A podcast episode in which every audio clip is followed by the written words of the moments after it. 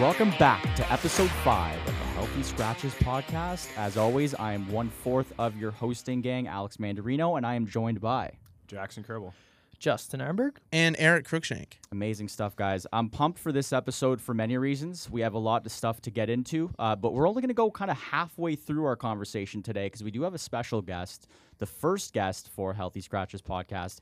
MLB.com writer Keegan Matheson, also a former member of the Centennial Sports Journalism program that we are all currently enrolled in. Our colleague Justin's going to jump into his introduction a little later on. We got a, uh, some awesome stuff there. He's in Dunedin right now. We're going to go through some Blue Jays spring training conversations a little bit more. So stay tuned Very for exciting. that. Yeah, pumped on that. Um, but we'll jump right in. Uh, I know we kind of have a, a bunch of fun stuff to talk about. We're going to continue a conversation uh, in hockey that we kind of got into last week. It got a little debated. Uh, last week, I should say, last episode, uh, about um, AM34 Auston Matthews. Should be saying Auston Matthews, Papi. baby. 10 goals in his last five games. That's unheard of.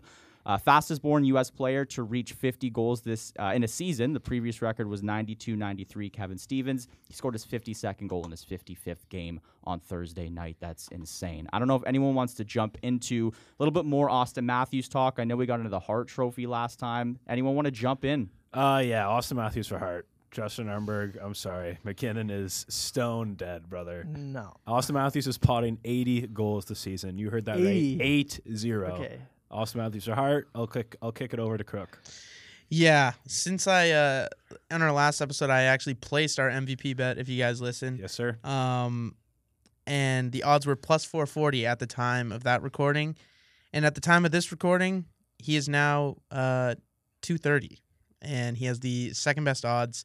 He's leapfrogged Nikita Kucherov and Connor McDavid, uh, so he's still behind MacKinnon, who's at plus one thirty. Last time I checked, but yeah, obviously the the the last week that he's had here has really just kind of uh, put him above some of the other candidates. He's got to keep up the pace, obviously, but I, I'm definitely confident in uh, the bet that I've. I mean, I've 10, 10 goals in five game boys. What are we talking about here? How, how many goals is he at right now? He's 52. 52. 'Kay. 52. So 18 is a sneeze for him. That's why I'm saying. that's why I'm saying 80. If he gets Okay. 80, he's a lock. Yeah. No, no. Like, It just sounds crazy because we've never had a conversation like this about a player before, right? So like when you Yeah. say 18 in like what 27, 27 games. games is a sneeze. It it's like it is yeah, for him, Yeah, but which is we- also crazy in its own sense. Yeah, Yeah. you're right. So I did some digging too. Uh, he has 27 goals in his last 27 games. So I think he's, he's fine. Okay, so he's on pace right Eight- this 80. this year. 80. 80. He's on pace at uh, 0.95 goals per game, which puts him at a pace of 77 goals for the season right now. So just three shy of 80. But if we're going back to this Hart debate, uh, I don't want to get into it too much right now. But if he does hit 77, I think obviously then he gets the Hart. I will say that. If he gets 70, there's a good chance he gets the Hart, but I think it's a conversation if Nathan MacKinnon puts up 140 points. If he doesn't get 70 and Nate does what he is doing currently, then I think it's Nathan MacKinnon's. That's what I'll leave it at right now. Boo. Yeah, no, there's just a whole lot of yapping there. I'm, uh, it's it's Matthews. It's No. Matthews. You It's- can be in denial as much as you want. If he hits 70, it's his. It Okay, was always Stammer Fappy. didn't. Stammer did not win uh, the Hart the year he scored 60. 70 is We're talking different. 70, brother. 70 Are you is listening to different. yourself? 60 versus I 70? said, I literally said, if he hits 70, it's a good chance he wins. I don't think he said that. Did he say that yes, last episode? No, I said that right now. I, I That's how said, much we're t- Saying tuning it you your said face. right now. But if he doesn't get 70, I said then it's MacKinnon's. Yeah, I mean, it feels like we talk about the story a lot, but it's definitely just worth the coverage. I feel like this is a an incredible story that he's had. Um, there's nobody more valuable to their team right now than Auston Matthews is to the Maple Leafs, and I don't think there's don't an think argument there. Yeah, no, no, no. Considering Morgan Rielly was out the last five games outside of yesterday or uh, two days ago's game, I should say, with Vegas. Uh, yeah, and they won all six games. It's insane. With Matthews specifically putting up 10 points. Yeah, it's almost like they're better without Morgan Rielly. Crazy. uh, he played last Wild. night, so 5 and 0 without him. Yeah. All that to say, uh, we're just gonna stick with hockey for a bit. This topic wasn't even on our radar. For now. Oh, Um, baby. we're gonna jump into some Ottawa Senators talk now. Before we jump in, Jackson's jumping at this. I don't know what's going on. He was sick all week, but he's buzzing right now. Yeah. Now the Ottawa Senators doesn't show up all La- Yeah, dude, I'm sick. Last Sorry. place in the Atlantic right now uh, with 51 points, but in the last 10, they're 6 3 and 1. They took down Dallas a few nights ago 4 to 1. Jackson, I'm firing it off to you for now. Yeah, so uh, 10, 4, and 3 in the last 17 games. That, I believe, is the s- third, Second best. second best it record in that third? stretch, only behind the Rangers. They have more points than that. Um, four, two, and one since the All Star break, beating teams like the Leafs, the Lightning, the Stars, as you mentioned, and over tough overtime loss to the Panthers, but they're losing to teams like the Ducks and the Blackhawks.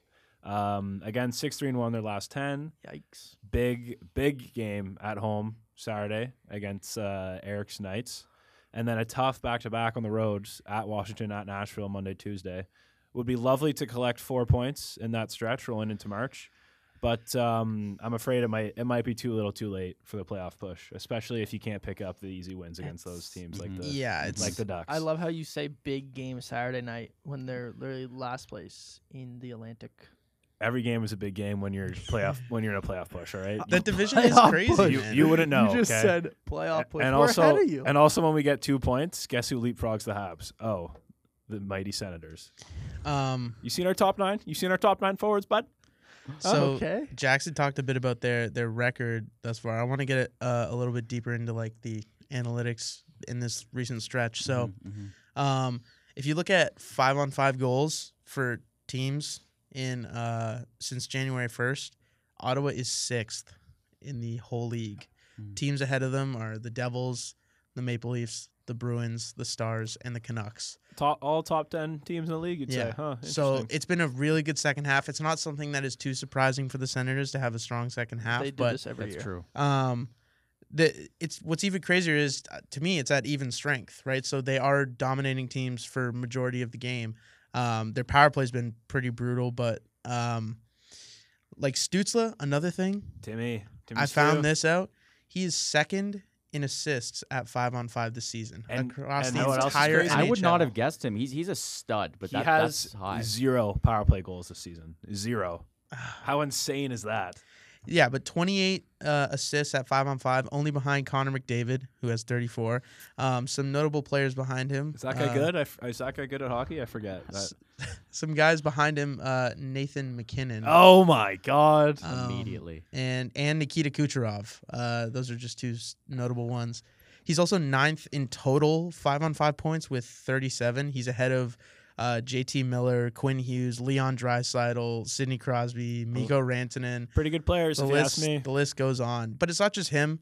Um, since January first, Giroux has Yeah. 22 points in 22 games yeah, played. He's He's picked it up. on a, on a Um, rampage. Of course, Stützle 20 points in 22 games, and uh, Tkachuk as well with 20 points Yeah. in 22 games. And then. Pinto. Pinto, Pinto came back, back, yeah. 10 points in 13 games. I mean, he's uh, he's only played just like 112, 113 games uh, this far. I think he's like a one point every couple of games. But this season, he's turned it on. And obviously, to come back, probably doing some conditioning, but I know he wasn't in the Sens facility till about a month prior to his suspension ending. So good for him. And obviously, a big boost, kind of like a free agent or a trade deadline acquisition almost for the Sens. A little late. but Yeah, still. pretty much. You can say that. 41 game sauce. Yeah. Just uh, just letting you know that they're n- after Saturday night, their next three games or sorry, six games, they're all back to backs. Mm. What?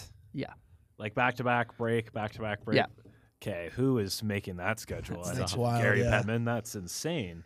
Now, I'm It's actually like they curious. want us to lose. I'm curious, uh, Curbs, about this. And they al- sorry to No, you're like good, they're you're good. Get in also uh Edmonton's played the least amount of games with 53 right now. They're tied with three other teams for the second least amount of games played. They have a lot of Mm. games down the stretch still. Dude, this is a wild schedule. they I have a lot of games down the crazy, right? stretch. Well, dude, you just mentioned the Oilers, so obviously I I cover the Golden Knights, and one thing that just happened last night is the Golden Knights got thumped by the Leafs, yeah. and something interesting: the Oilers actually have four games in hand uh, over every team in the Pacific Division, Mm. and they're two points back now of the Golden Knights for second place Who in would the have division. thought? Who would have thought early in the season? That is insane. Like they're going to be second, maybe even compete with the Canucks for first if they keep this pace up. They've been unbelievable in the second half. Um, but yeah, we were talking Sens, and somehow we got to Here the we are. I'm curious though. So I was just reading TSN's trade bait list for the upcoming trade deadline, March 8th.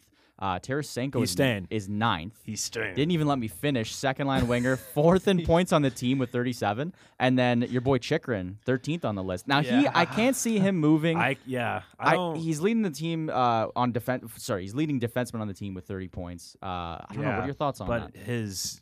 You ever see him in the D zone, brother? He's the most overrated player on the Senators. I think. Interesting. Yeah, Okay. he's not great. So It's let's back this up to when the trade happened. Then, did you love it or did you like? I I not liked it at the time, not really doing my research on him. He also never played for Arizona. Like it, they kept That's on true. sitting him for contract for uh, trade stuff going on. Yeah. he in the D zone, he's a liability. They've tried him with Chabot, didn't work. Um, tried him with Zub, who's like our most sound defensive guy. He still managed to to cough the puck up. He has a great wrist shot. He's a he's a good shot, fast skater. Um, he just coughs the puck up a lot in the D zone. Yeah. I, I bet you his plus minus is the worst out of the out of the defensemen. On the I actually Sens. didn't check that, but it's interesting. to They'd take, still honestly. get a lot for him, I think, if they trade. Probably, yeah. Like his contract's It's a really, really good, good. It's a really good It's another contract. two years, is it not? It's- I think one or and two, It's only yeah. like Yeah. four point six. Four point six AAVs for the next two years. I'm pretty sure. I think there was four years left on that deal. You see, I thought that was a good contract, Or and then I started. one. Then I started watching him and realizing That's his D, his D contract. zone play. It's still a good. it's still a good contract. contract, and and that's why teams are interested. But contract. I don't I don't like him. I don't know if we really established why we brought up the Sens and why we felt the need to bring all 'Cause- these. 'cause this they're a Apparently- wagon. here. apparently they're a wagon. They are nasty. They are by nasty. two people in this group. I know. I, I think we're divided here. Alex, what do- what do you think? I- haven't no, heard your full I man, statement I'm I'm it. I gotta just start being more aggressive on takes. I'll be honest with you, Yeah, but I I think priss. I think they play well. They're playing fan like I wouldn't say fantastic. That's what I had argument with. Seven three and two is good. It's really good. It's not fantastic. they're not fantastic. the Rangers, the Rangers have won nine straight. That's fantastic. but the Sens have had an unbelievable last couple of, of Okay, weeks. Last obviously. month- semantics, but still. Unbelievable, fantastic. Tomatoes, like tomatoes. What's the next segment? Now, just and before What's we jump next off, I'm actually. It's funny you brought that up about plus minus. Chychrun's second uh, last Yeah. with minus 14. Do you know Yeah. his first?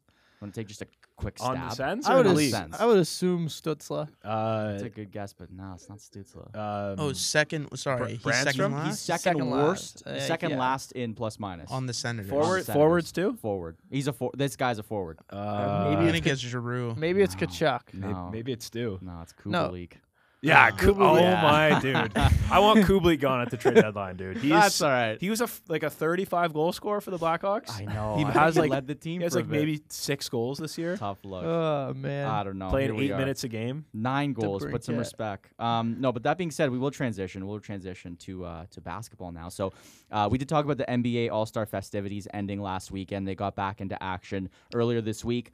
But specifically, the Raptors. Obviously, it's a tough season for them. We're in the Toronto market. They're 12th in the East Division, in the Eastern Conference, I should say. Four and a half games back from a play-in spot. Um, they brought in a couple of new acquisitions: R.J. Barrett, Immanuel Quickley. Um, obviously, moved a couple players out: Siakam, OG, and Anunoby. What's going on this year? They they so I just should actually pull up their last game specifically. They beat the Oh, Brooklyn they won 121 to 93. There you go against the Nets. Now that actually uh, allows them to be one and eleven against Atlantic Division opponents. Oh, that's the year. first Atlantic win. I believe so. Um, if it's not the like- second, so tough year. I don't know if anyone has any thoughts on them. like okay, what are they doing? First of all, are like they say they're trying for a play-in spot. Um, no, No. no. I'll tell you what they're doing, brother. Like, and it, Darko- rhymes, and it rhymes with spanking. They are tanking. All right. Okay, but Yeah. Darko like said he wants to play it. Yeah, Darko. You're never gonna Dar- have a coach say that. they're Yeah, you tanking, think he's gonna Yeah, say I- the I think opposite? that's Come on. Okay, True, yeah. but I okay, so this is why I understand going for a play-in spot this year. Because the 2024 draft class has been or has been like, you know, reported that it is weaker um, than previous years.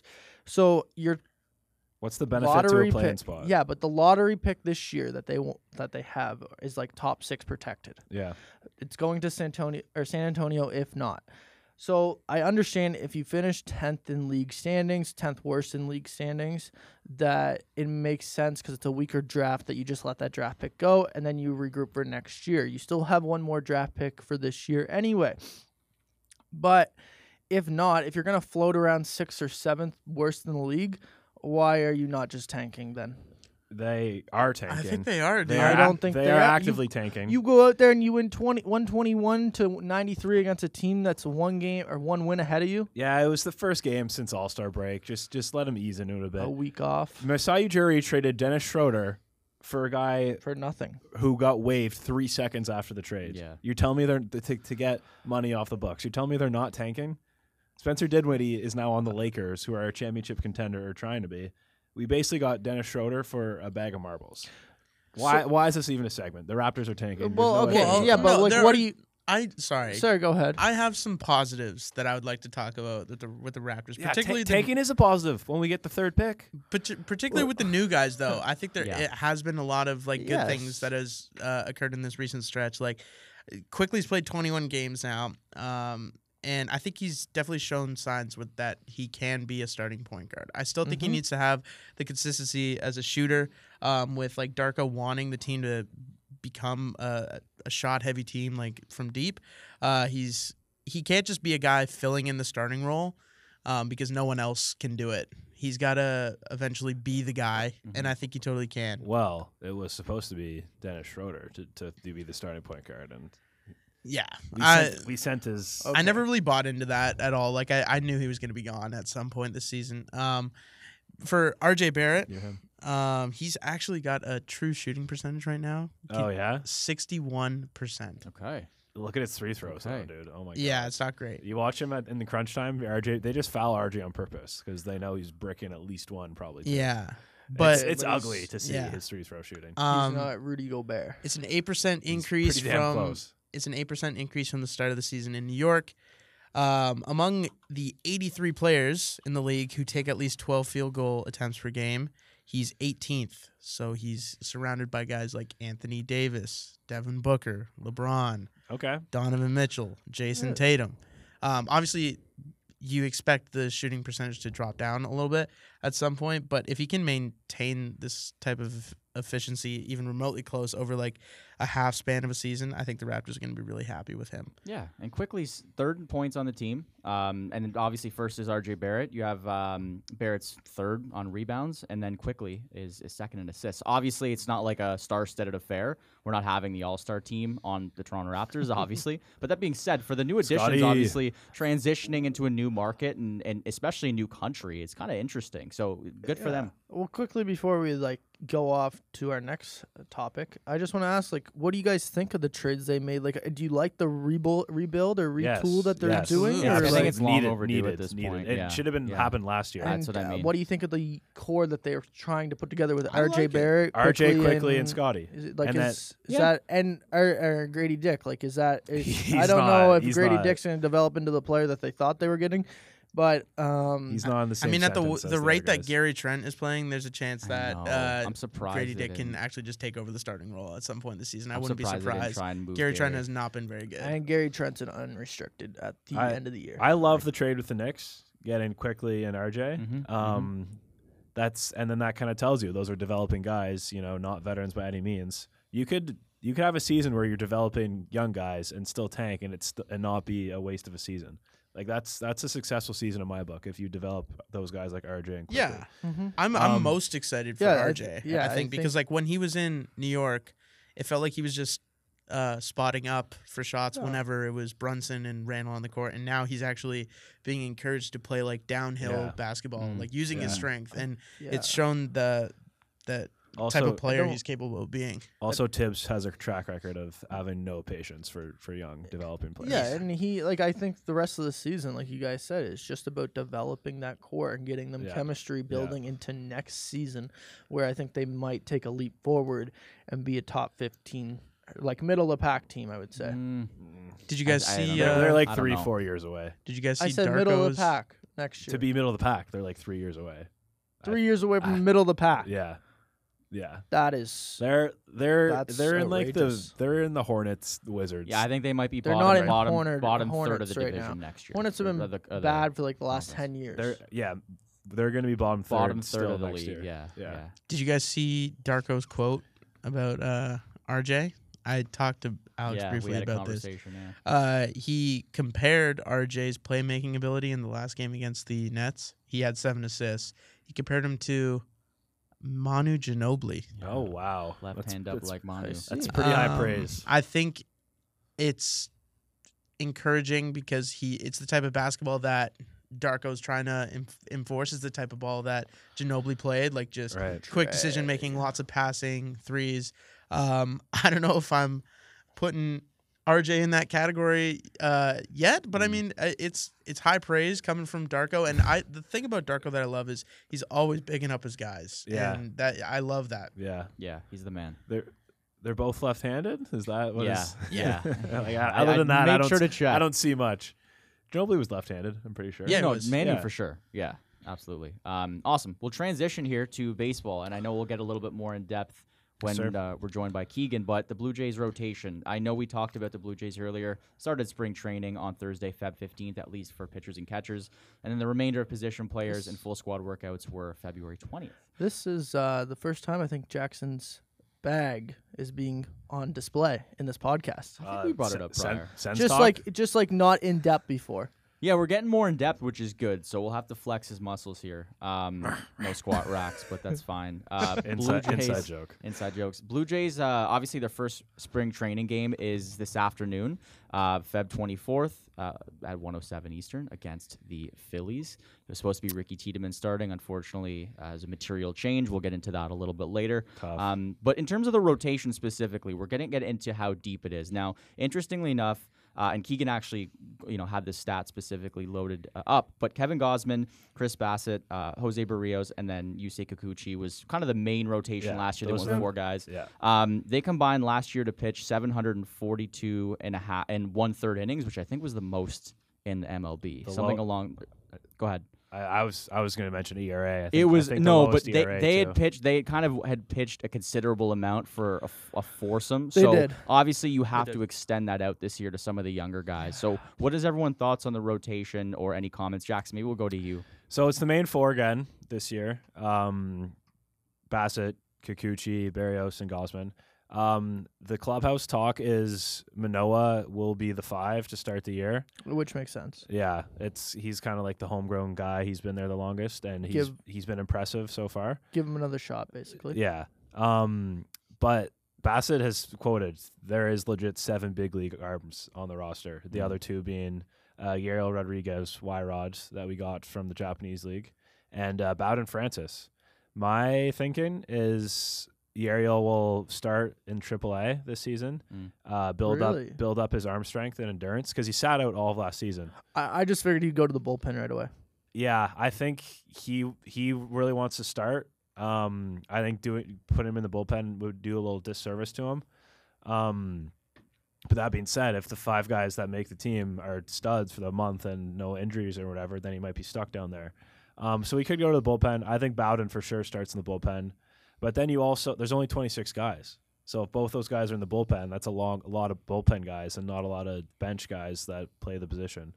Um, Is he on your 26 man roster? he they both let me check i made i Oh, made wow. i made a hypothetical one last night So so my If- mine is 14 pitchers and 12 position players Yeah. but normally it's 13 and 13 Right. so i Mhm. do have both of them start uh i do have both of them in the bullpen to start just to clarify, Tiedemann is in your AAA then. correct Okay. yeah So I'm just shocked that you think Francis is going to start the year up And- with the major league club. bowden francis Yeah. oh no his he he played i think he pitched like third mm, like 40 innings with the jays last year he was good um i think it was like a sub 3 era he was really good out of the bullpen and he could develop as a starter. He has the he's six six. He's a big body. Um i don't i just think he's too good to be in the minors. And i think Yariel because he didn't pitch all of last season he's more likely to to start in the minors. I just have one question for you. Really, like it's a, it's an important question. How big of a leash, how, or how tight of a leash, I should say, Manoah? does Manoah have starting the year if he's going to be the number five guy? well he might not even that's what just there hasn't been a single spring training game yet I know. That's just I a get talk. that. That's just a talk of the clubhouse. He might he might blow his first start and not make the big league squad. Yeah, and that, but that's, that's what I'm saying. Does he have that tight of a leash? Like they're not going to give him a chance if he blows a spring leading or spring training game. because of the depth at starters and the arms, I think his leash should be short. Because you got Yariel and Bowden Francis itching to be that that number five starter. I think it'll be a short leash. You were asking for uh, Francis's stats. He p- pitched 36 innings and had a 1.73 ERA. Okay. Sheesh. Okay. Is that out of the pen? Yeah, Okay. yeah. But he started his career as a starter, and then ha- once you work your way up the ranks, it's Yeah. it, you transition. I to just was wondering last year he was in the pen or not. Yeah, no, he was was, starting yeah. innings.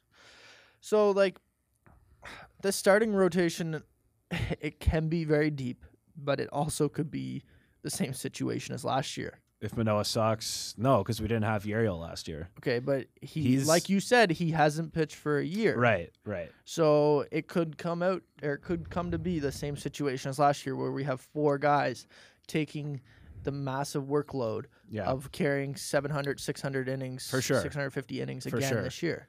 for sure. What Manoah has come to camp losing all that weight and looking good, and uh, Wyrod, just how he presents himself, his moxie on the mound. Again, these are just bullpens so far. Yep. I don't think we'll run into that situation again, but it could always happen. What I will always say in terms of Manoah, I'm just going to disagree on one point, Jackson. I do think, obviously, with how deep the rotation is, he's going to have a shorter leash, but he dealt with. They kind of gave him a lot of, of Huge leeway last, last year. year, It was a long leash. yeah, That being said, this year you're still trying to build his confidence back. He's probably dealing with a lot. Obviously, he's coming to shape in camp, looking good. But I think you got to give him a couple starts and just say, listen, like you understand what's going on here. You understand there's guys waiting in line behind you. So we're gonna give you a couple games, and then we might just take it away. I think they're gonna walk him through it a little slower. I think That's my thought. like personally, I think the for the Blue Jays to have success this year, they're going to need Manoah to pitch for them in Mm. big games. Like he's gonna have to be a 2022 version of himself. Maybe not as good as he was in 2022, being a Cy Young. Uh, was it runner Third- up or third? Third. Yeah. But like,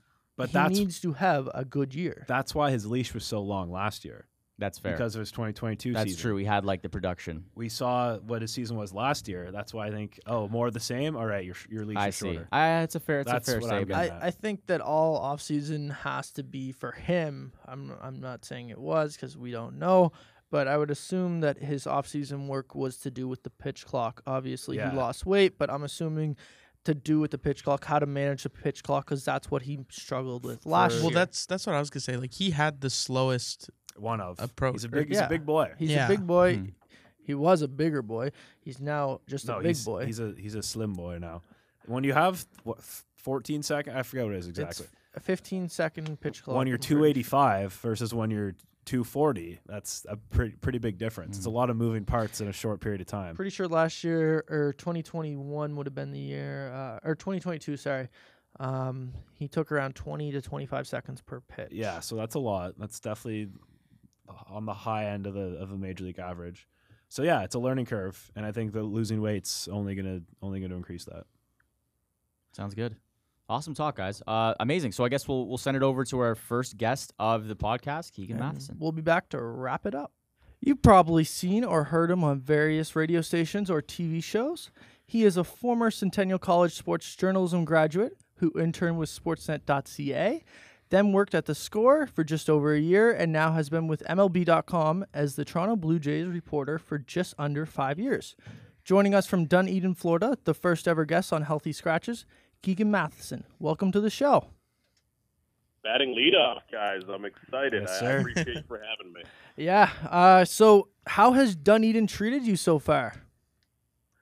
Man, life in Dunedin is good. I, I have spent a, a strange amount of my life here uh, already. I guess I'm probably close to a year of my life in Dunedin now that I'm uh, six or seven spring trainings in. But it's uh, it beats Toronto in November, uh, or sorry, in February, and there uh, there comes a time where there's too much Florida, but uh, I'm not there yet. So it's it's great to be down. I love spring training. Nothing has screwed up yet. Nobody's cranky yet. It's it's a very pure and good time of year. So it's been a good few weeks. Glad to hear. Awesome. Uh, and again, this is Alex Mandarino. Thanks, Keegan, for joining us. Uh, we're going to get right into some news that you reported this morning um, regarding number one prospect Ricky Tiedemann. Unfortunately, he was scratched from tomorrow's start due to left hamstring discomfort. I know he was supposed to get the opening start for the Grapefruit League. Um, obviously, like I said, number one prospect. Were you there to see what occurred today? Do you have any news on in terms of like length of injury, what might affect the Jays this year, and kind of what went down today at uh, spring training? Yeah, we didn't see the injury itself. It was just in training today uh, that he felt something. And given that it is so early, uh, the Blue Jays are going to be extremely cautious with Tiedemann. And it's unfortunate because there's so much excitement, there's so much hype around a guy who was already the number one prospect and then came into camp looking absolutely ridiculous. He, he put on incredible weight, muscle through the offseason. He looks as good as any pitcher in that room just with the eye test, let alone what he can do with the baseball. But this is going to set him back just a little bit, hopefully not too much, because the only real worry here is getting him off schedule. You want him to be able to build up and be at, let's say, five innings uh, by the end of March to start the season, likely in AAA. So as long as it's just day to day, worse things have happened, but you hope that it, it doesn't turn into a week or two because then you're starting to slow down how quickly he builds up. And with a pitcher like Tiedemann, whose body is doing such amazing things with a baseball, he needs to be completely healthy. You need a strong foundation, which is in those legs. So it's a tough one, but for right now, just day to day. And hopefully that obviously sticks to plan. Now, what are the real ex- realistic expectations for him this season? I know you got a little bit into that in that answer there. And really, what can Blue Jays fans look forward to from this young talent? His talent is unbelievable. And this all comes with the asterisk that pitching prospects in particular, they're going to break your heart, just like Nate Pearson did, just like so many others will. Mm. But you have to dream on the upside. And Ricky Tiedemann's upside – is absolutely wild. What he can do as a lefty with his velocity, with his movement. Now, sustaining that over a full season, uh, that's the trick. It's amazing to have that talent, but a lot of guys throw 98. A lot of guys can reach up and touch 100. A lot of guys have great sliders. It's about being able to do it every five days, every month, every season. And that's the challenge that Ricky's looking at right now. So Last year, between the minor leagues and the AFL, he had 62 wins. You can probably bump that number up a little bit because he was rehabbing, still throwing at the complex. But I think he has over 100 innings to, to play with this year. I think you see that start out in AAA, and pretty quickly, I think the Blue Jays are going to have to look at this and say, hey, he's one of our 13 best pitchers. He has to be on the roster pretty early in the season, I believe, if he's healthy. That's a big if here. But Tiedemann, his arm talent is very rare. And in this organization, he is the clear cut number one. And the only thing holding him back, frankly, right now from being a top 10 prospect in baseball is that health. Is seeing him do it over a full season. That's what this is all about. But if he can hold up, this is a guy who not only is talented, but I think he has that charisma. Tiedemann's cool it just all works together. And I, I think he's a marketing dream. He's a baseball dream for the Blue Jays. But he's a prospect. It, it comes with that if, and that can be tough. But uh, he has everything you need to dream on. That's going to be a really interesting story to follow. Hopefully, we get to see him in action very soon. Uh, it's Eric Cruikshank here, Keegan. Just transitioning to a story that uh, was reported earlier this week, and it was uh, from Bo Bichette. He briefly talked about how this is the first time the Blue Jays are really being doubted heading into this season. Um, it's kind of hard to deny that statement with the way they've gone from a young and up and coming team to now having two disappointing postseason appearances. Do you think the underdog mentality is warranted for this team? And do you think it will provide them with any sort of intangible boost heading into the season? I think it's real, which I very rarely say about that underdog thing. There are, are so many athletes and teams. We see it every year, guys, in every sport that nobody thought we'd be here despite being the preseason number one. 99 times out of 100, when I hear that underdog mentality chip on our shoulder, I just think, shut up. It's so fabricated. mm-hmm. This one makes sense to me. It, it really does. And Bo is a guy who, when he speaks, I listen. He, he's someone who I, I really respect how he views this team and views this league. And over the last few years, the Blue Jays have been a trendy pick by national media in Canada and in the U.S. to be that team that comes out of the AL. And it makes sense why. They're really talented. It just hasn't come together. So this is the year where people are kind of out on the Blue Jays. That makes sense too. The Blue Jays have given people a lot of reasons to be out on them. And frankly, guys, even if the Blue Jays win 95 games, even if it is the day before the ALDS next October, I'm still going to be sitting here saying, okay, great, prove it. Yeah. Still have to prove it. You need to win a playoff game. You Mm. need to make a series of something because right now the Blue Jays have a reputation of a team that's talented and that can't get it done. Period. And that's a rough reputation to have. It's only one way to shake it. And I think Bo is dead on. They will be doubted this year. I don't think they will be viewed as a threat until they prove that they're a threat, and that can only happen in October. It's like another sports team in Toronto. yeah. Hey, Keegan, uh, Jackson Kerbal here. I noticed uh, earlier today you wrote a piece regarding Edwin Encarnacion, raving about Orelvis Martinez. Do you think he can get the call up to the big league squad at some point this season, or is he still a couple uh, years out? I do think he's a guy that can really kick the door down, you know, this year. And Relvis has such special power. It's it's not quite Vladdy, but it's it's the closest to Vladdy in the organization. The ball, the ball And- jumps off the bat. My goodness, and, and just like Ricky Tiedemann, I mean, Ricky Tiedemann and Relvis are just the ultimate like capital P prospects. Yeah, If it goes right, holy crap, it's amazing. Mm. But what are the odds? We'll see. And with Edwin, now you know, thank he was heaping on the praise. He was saying this guy has more power than Hanley Ramirez. yeah, I read that. yeah. talented than Hanley Ramirez at his age. Well, Hanley Ramirez, when he was 22, was one of the next superstars of baseball with the Marlins. The- Edwin was pumping on the praise, but he really sees something special in Orelvis. And Orelvis is he, he looks more like a, a man now, where he had looked like a big kid the last few years. You see him maturing a bit, but for him, it's all about getting to that talent, and again about consistency. Like we talk about talent maybe too much in baseball, which is a bizarre thing to say. Right, But baseball is full of talented guys. It's about who can do it. Right. Every hit can hit a home run. Every pitcher can strike out Mike Trout if you give them a few cracks at it. Yep. It's about who can do it consistently and who can adjust. And Orelvis still needs to find consistency, and he needs to learn how to adjust. Because if he gets to his talent, it is incredible. He just has to get to it. So with that, we know that there's still a lot of moving pieces with this roster, and even though we're just a couple days in through uh, full squad workouts, is there any players that surprise you that the fans might want to keep an eye on as camp develops?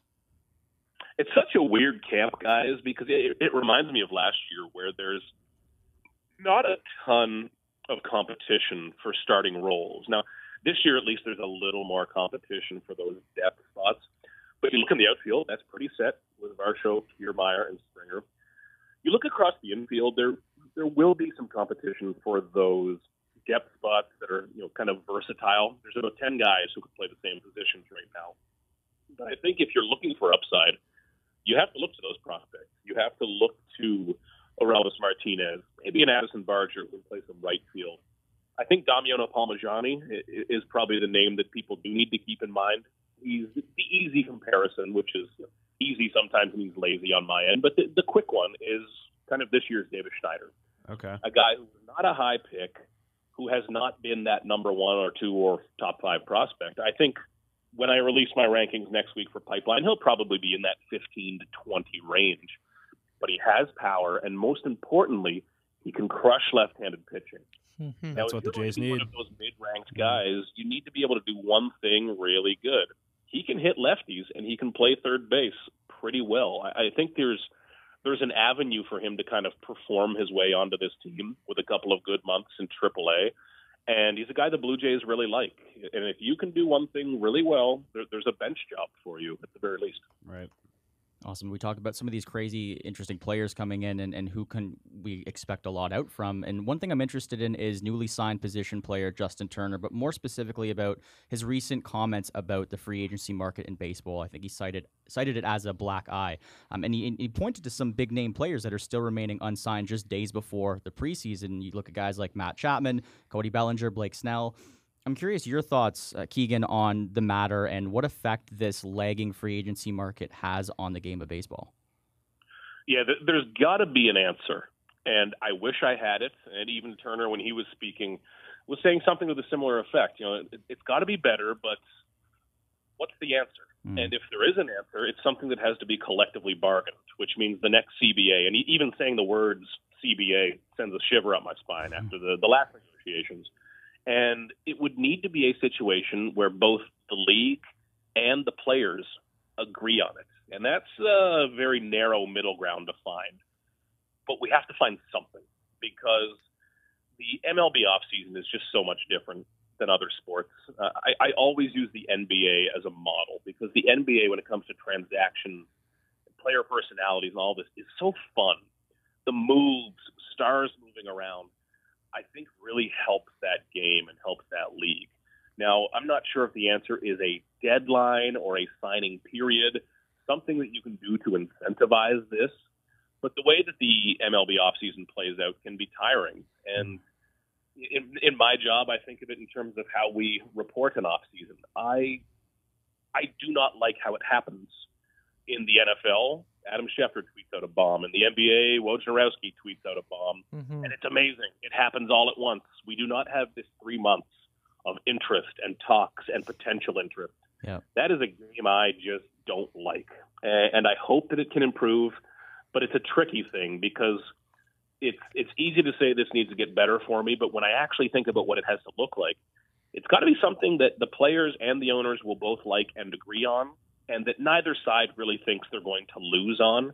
And that gets pretty narrow. So I think that's going to be a big, big, big topic uh, next collective bargaining agreement in a few years. Absolutely. That should be uh, really interesting to follow for sure. Um, in one of your latest pieces, you focus on George Springer, and uh, 2023 was a weird year for him. He had the worst offensive season of his career, but on the bright side, he ended up playing 154 games, which was the most since uh, the 2016 season where he played all 162. Just kind of a bit of an open ended question, but what are your expectations for Springer this season? I think the numbers uh, will be a bit better. There, there were times last year, and I, I, I don't often use this excuse or reasoning, but he was just drilling the ball at people. He had some crap luck for a while there. I think that'll correct a little bit. You'd love it if he could get back closer to that 800 OPS. That would be a huge help. But they need to get Springer to the postseason. Now, when they signed Springer to a six-year deal, uh, the way I looked at it was this: was that you'll get a couple of great years out of him, maybe a couple of good years, and that as long as you gave him a real postseason run along the way, he was probably going to do something amazing. And if he did that, you can accept whatever happens in year five and year six. That's the whole point of long-term deals. Cash out big in the middle, and you deal with the rest later with fond memories. Right. Mm-hmm. But the Blue Jays need to get him there, and he's the guy who knows these moments better than anyone. The the World Series MVP, the success he's had in the postseason, his numbers are amazing. Uh, he's got to get there, and I think that he is he's still part of the answer here. He is still a good defensive right fielder. He's still the leadoff man. If this is going to work, he has to be part of it. But man, the Blue Jays need to get him to the postseason because that's the whole point. Keenan, Keegan, you uh, briefly mentioned earlier that Tiedemann was for sure one of the 13 best pitchers on the roster. With the amount of depth at pitching this season, especially the rotation, could you see a world where the Jays carry more arms in the 26 man roster and less position players? You know, I, I think it's tough with the roster restrictions now to go too too heavy in either direction. But maybe the kind of breakdown of styles they have might work. You know, last year when the Blue Jays ran Bassitt and Gausman, Berrios, Kikuchi, they ran them really, really hard. Right. So there might be a little more desire this year to kind of give those guys a breather. Mix, mix in a guy for a start or two in the middle of the season. Get them an extra day because the Blue Jays really need to play the long game here, and they need to be aware, and they are, that you're not going to be as fortunate every single year. There's going to be a season here eventually. Maybe it's this year where you need 12 starters. It happens a lot. And the Blue Jays have been really fortunate the last two years. So you have Ricky Tiedemann there. You also have Bowden Francis, who I think is underrated as hell. I really like Bowden Yeah. Francis, Mm-hmm. and I think he can be an MLB starter. But maybe you have him in more of that swingman role and give him a start here and there. Maybe if you are up or down 10 to nothing in the third inning, get that starter out of there. Try to pace these Right. guys a little bit more than you did last year. Right. So, do you think he, Francis, talking about Francis, will compete with Manoah for that fifth position? Only kind of. I, I think the Blue Jays are, are just dying for Manoah to win that position, and they believe he will. I believe he will. But I think the last two years of the Blue Jays' health, and I, I shouldn't say luck too much. I mean, credit to the training staff, credit to those starters. That impresses me so much what they've done. But eventually, somebody is going to shake an elbow or start stretching out their shoulder. And it all changes really, really quickly. The Blue Jays the last two years have not had good enough depth. I have not liked their depth the last two years, but they got saved. In 2022, Ross Stripling saved them. Right. Last year, when it fell apart, Hyun-Jin Ryu rode in Mhm. and saved it towards the end of the year. You're not always going to be that fortunate. So I think that having Francis there, either as a swingman or even starting out in AAA, is a great place to be. Now, Ricky Tiedemann, he could come up and be the ace, or he could deal with injuries. We'll see. But Bowden Francis seems like a bit of a steadier option. And not only is he talented, but you're not going to find a more interesting dude in that clubhouse. He he is the guy that's doing media in a Grateful Dead shirt. He's burning sage in the clubhouse. Like he is a extremely mindful, interesting guy. I really like Bowden uh, as a pitcher and a player. And you haven't even mentioned uh, Yariel Rodriguez either.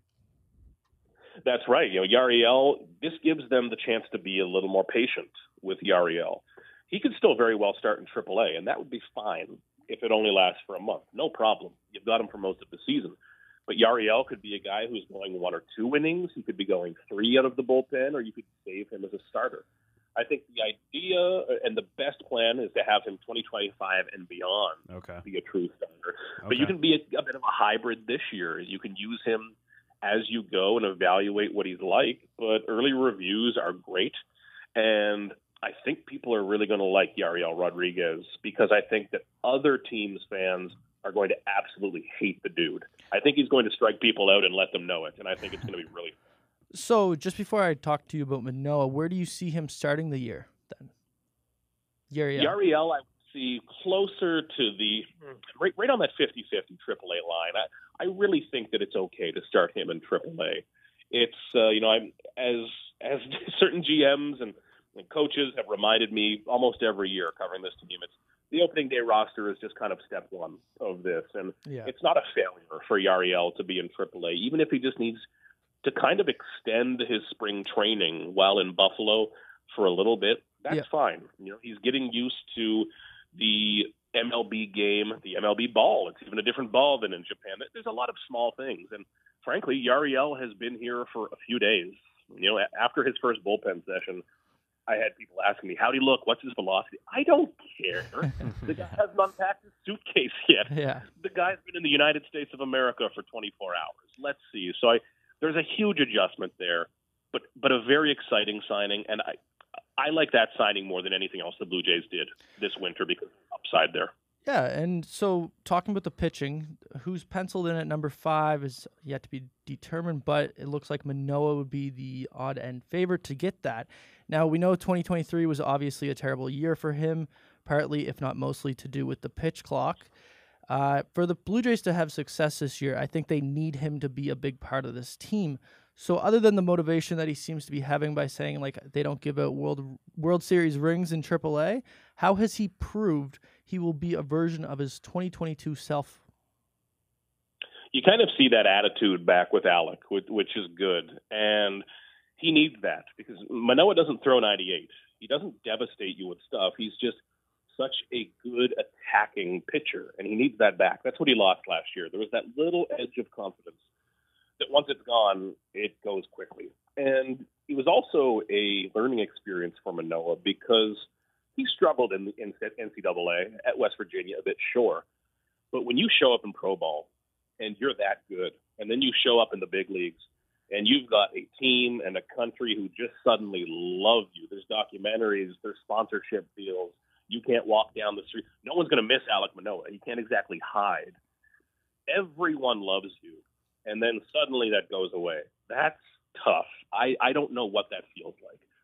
But for Manoah to get that back, I think is so important and know himself a little bit better. Uh, he's doing the right things, he's saying the right things, and being in better shape helps as well. You know, this is, you know, I think with Manoah, we we too often get fixated on, you know, is he overweight? Is he the right weight? Yeah, He's also just a big dude he for is. Manoah Big boy. to go through his delivery all the way through with his extension and climb back up the mound, that's different than Yusei Kikuchi. Manoah has six inches and a huge build on him. It's just the nature of being such a large built pitcher working with the pitch clock. Everything you do is a little bit different. Me running up the stairs is a little bit different than my friend five foot seven, 170 pounds, right? We're built different, and that requires some different things of the body. It's also part of what makes him great, and it's why he can ideally carry 200 innings for you. But getting adapted to that pitch clock is going to be really important. And just resetting. I, I think there's nobody in Dunedin happier for a new year than Alek Manoah. I think so too. Right. And I think we can speak for all Blue Jays fans to say that to see him get a swagger back is obviously it's long overdue, but it's amazing for him and, and fans alike. Now, speaking of swagger, you had quoted recently different sights and sounds from Dunedin, uh, obviously akin to your covering of the Blue Jays, but specifically for sounds. Apparently, you mentioned there's a mix of tunes that are heard throughout camp. You have your club mixes in the morning, you have some slow jams in the afternoon. What are some songs or genres that are getting the most play at, at uh, spring training these days? You can tell who has the uh, the aux cord. You know, there's, there's Of course. definitely mornings. You, you you get that great like thumping Latin hip hop going at, at very early aggressive hours. And then uh, today, I, I was sitting on the backfields uh, doing a long interview with someone for a, a longer story that'll come out eventually. And number one, the wind was howling at about a thousand miles an hour, so I was trying to cover up my microphone a little bit. But of course, we were standing just under a speaker that was kind of playing more of the, you know, 80s rock, uh, dad rock music, which was funny because those are the fields where the 17 and 18 year old kids are going. So of course. there's Def Leppard and Journey and Led Zeppelin playing, while these kids who were, you know, not even alive yet are taking BP. It's uh, it's been an interesting mix. Uh, you know, one of my favorite moments was, gosh, last year or the year before. One of the uh, the players had their phone hooked up to the kind of like jukebox boombox out on the field, and a Spotify ad started playing. Uh, so the the players got on him pretty quick that he was making a few million bucks and uh, hadn't paid for premium yet. But it's a uh, it's an audio journey, fellas. I tell you, there's nothing like spring training. Walk up music is a super underrated part of the the season, and I'm interested to see if there's any new uh, songs in the rotation there. I think Alejandro Kirk. I Yeah. hope there are because some guys who keep their songs for a few years. I've like I've heard you know Bo or Vladdy's walk up song two thousand times. Yeah. Yeah. I'm ready. I, I will. I'll help them pick a new one. So please. which which one is currently your favorite then? Is Gotta, it, it's gotta gonna be Kirk's, Kirk's? right? Yeah. Dun, dun, dun, You know I think Kirk's is the best because it's the most identifiable. And like when he Yep. pinch hits, for example, and that song blasts, people know what's happening. It's like a, a WWE entrance, which is ideal. It's awesome. Is uh, George's still Butterfly Flag? Travis Scott. I think it is. Yeah, you know, that's a speaking of one, well. I I remember in my early years, I think Kevin Pillar had the same one for a lot of years. Justin Smoak had the same country song. For Oh yeah. you certainly hear a song a few thousand times. Yeah. Keegan, who's one player not named Bo Bichette whose individual success is paramount for the Jays to have success this season and go on a deep October run? Danny Jansen. Give me Jansen. Wow. Obviously, Wow. there's, Wow. Matty and That the big is- guys like that. But Danny Jansen, I, I think, is underrated. I, I think he should be a massive priority for the Blue Jays. His injuries, yeah, they're a problem. Some of them are just crap luck. Right. and I he needs to get his hand out of the way sometimes. He's aware of that. But a lot of these are foul tips off the knuckle, off the hand, broken bones. Mhm. If he was blowing the same shoulder over and over again, okay, forget it. He, he's toast. But that's not what's happening here. These are recurring bad luck, bad bounce injuries. That yes, he still needs control a bit, but this team needs- more power. If you put Danny Jansen into the lineup 120 games, he can hit Yeah. 30 home runs. Yeah. I love his identity as a pull hitter. He pulls the ball in the air, and my God, if there's something this team needs, it's to pull the ball in the air Right. for more power. So Bo is going to be Bo. Right. I respect the hell out of Bo. Watching him every day, he's going to put up numbers this year. I think Vladdy will be better. I think Dalton Varsho will be better, sure. But Danny Jansen is that guy who's going to be hitting six or seven and can really jolt that lineup and steal a couple of games from you. I, I think this team needs more power. Yeah. if You, you hit a few more home runs last year, a lot of problems are forgotten about really quickly. You can go one for 14 with runners in scoring position, but hit a home run, and guess what I'm writing about after the game? a home run.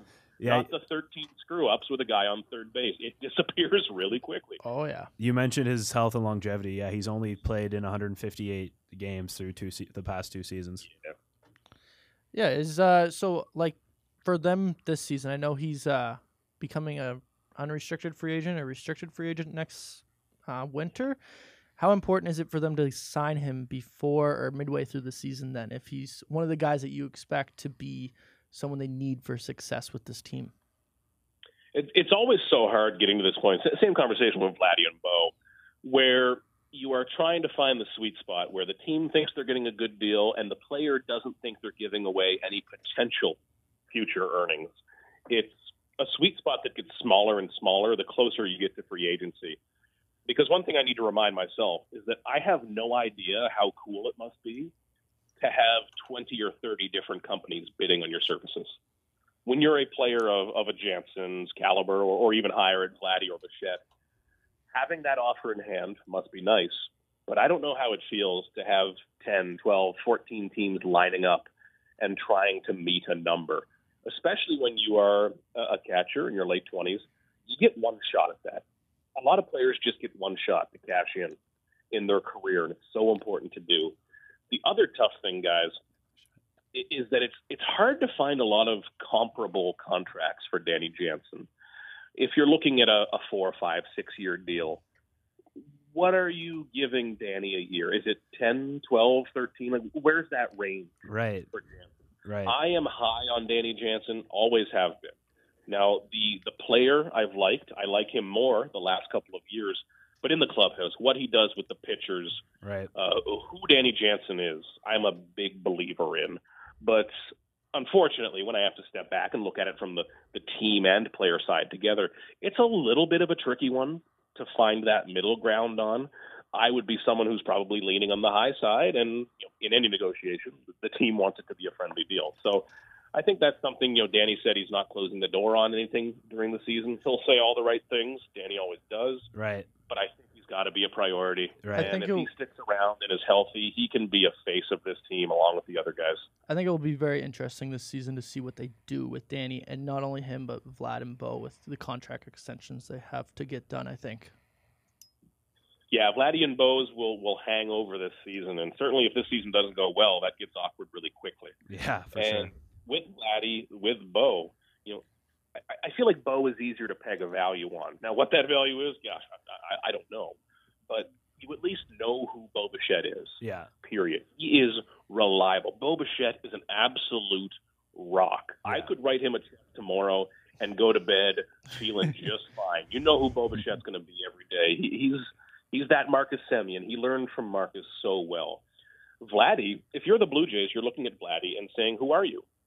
Are you 2021 Vladdy? Wouldn't that be nice? Are you a guy with an 800 OPS Yeah. who's going to tease us every year?" yeah. who are you going to be? When I am writing the same story every spring about Vladdy coming to camp in good shape, that's not a good thing. Mike Trout does not get that story. Mookie Betts, Ronald Acuna do not get that story because they stay in good shape. hmm They are the same every year. It's great that Vladdy looks good this spring. I'm encouraged by what I've seen. But if you are the Blue Jays and looking to make a two, three hundred million dollar investment, which I just throw that number around, but I guess it's real money to somebody Yeah. Someone at gotta be Rogers. certain in what you're getting. Right. And when you're seeing some peaks and valleys from Vladdy, Vladdy believes he is one of those. The team is asking, well, what about these other versions? And it's not as easy to pick as Bo, I don't think. That doesn't mean either is likelier, but the range that you're talking about is probably a bit different. Just a quick hitter for you. Um, your prediction for the ALE standings, one through five. Oh boy, I said quick hitter. I like it. Give me Yankees, Orioles, Orioles not number Rays, one. Blue Jays, Red Sox. I think the Orioles don't win as many games this year, but are a little better suited for the playoff. you said Blue Jays at four. I think so. In a, in a, in a bit of a tight race with the Rays So, there. so my Fourth second in part. the AL East is probably first in the Central. You know, it's a Yeah. brutal place to be. So then I think the Blue Jays are a wild card team. They're that second or third wild card team. And frankly, I, if I had to project a record, it's it's 89 and 73. It's the same thing as last year. yeah. I don't think they're a better or worse team, and that's okay. I think they're good enough to get into the postseason. They just need to be a different team. You know, look at those 2015 and 16 teams. They, they weren't dominant all the time, but they got there and they did something. The Blue Jays need to get themselves there. It might be a wild card again. They've just got to be a different type of team. So you could the time they see- one that can score a run in the postseason. you could see all three AL East teams in the wild card. Yeah, Wow. It, it, it's a weird place to be, but uh, the Rays just never go away. That's true. The. Red Sox, it, it doesn't look like they will be exactly in that race, but the Yankees, I think, will be very good. We'll see what happens with Blake Snell. If he goes to the Yankees, that's Oh, a man. disaster for the Yeah. Yeah. It's just a terrible division to be in. All right, Keegan. Well, thank you so much. We will uh, let you go now. That you've been doing some great stuff down in Dunedin, and uh, actually, we'll be uh, heading down there next weekend with the uh, Centennial College Sports Journalism program. Uh, so maybe some of us will uh, catch you down there. But thank you so much for joining us, and uh, we're excited to hear more from you in the future. Hey, guys, anytime at all, enjoyed it. Y'all take care. Thank you. Thank See you, you. man. Keegan.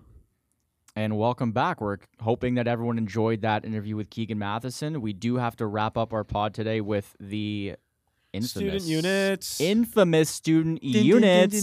Before we get into the picks today, lads, um, I'm curious everyone's uh, current record in the student units.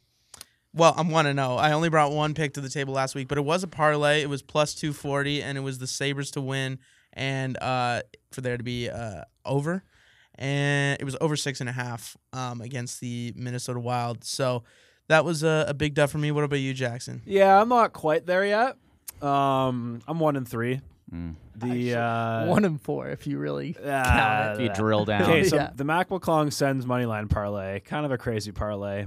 McClung was a lock, and then Sens lost. Volkanovski lost. Golden Knights lost, but, But I had Dame. They're playing fantastic hockey, guys. uh, but I had Dame in the three point contest. So one and three, hitting 33%. Whatever. Week two, we're going to step it up right now I like that. Get into it. with Tampa Bay money line. W- Lightning. Tampa Bay Lightning. Did I just say Tampa Bay? Yeah. Tampa Bay money line minus 115 against the. Do, do, do, do, do, You don't even remember who they're playing. Filibuster. He just feels so good about Vash. Against the Islanders. Islanders, Islanders. They're on a three. Lightning are on a three game losing skid. I think Islanders are a team they could break that. And I like the Orlando Magic in the NBA covering seven and a half against the Detroit Pistons. Pistons are a dumpster fire poverty. Magic are a good team. I don't know why that line is so small. Give me the Magic. Eric, what's your what's your bet?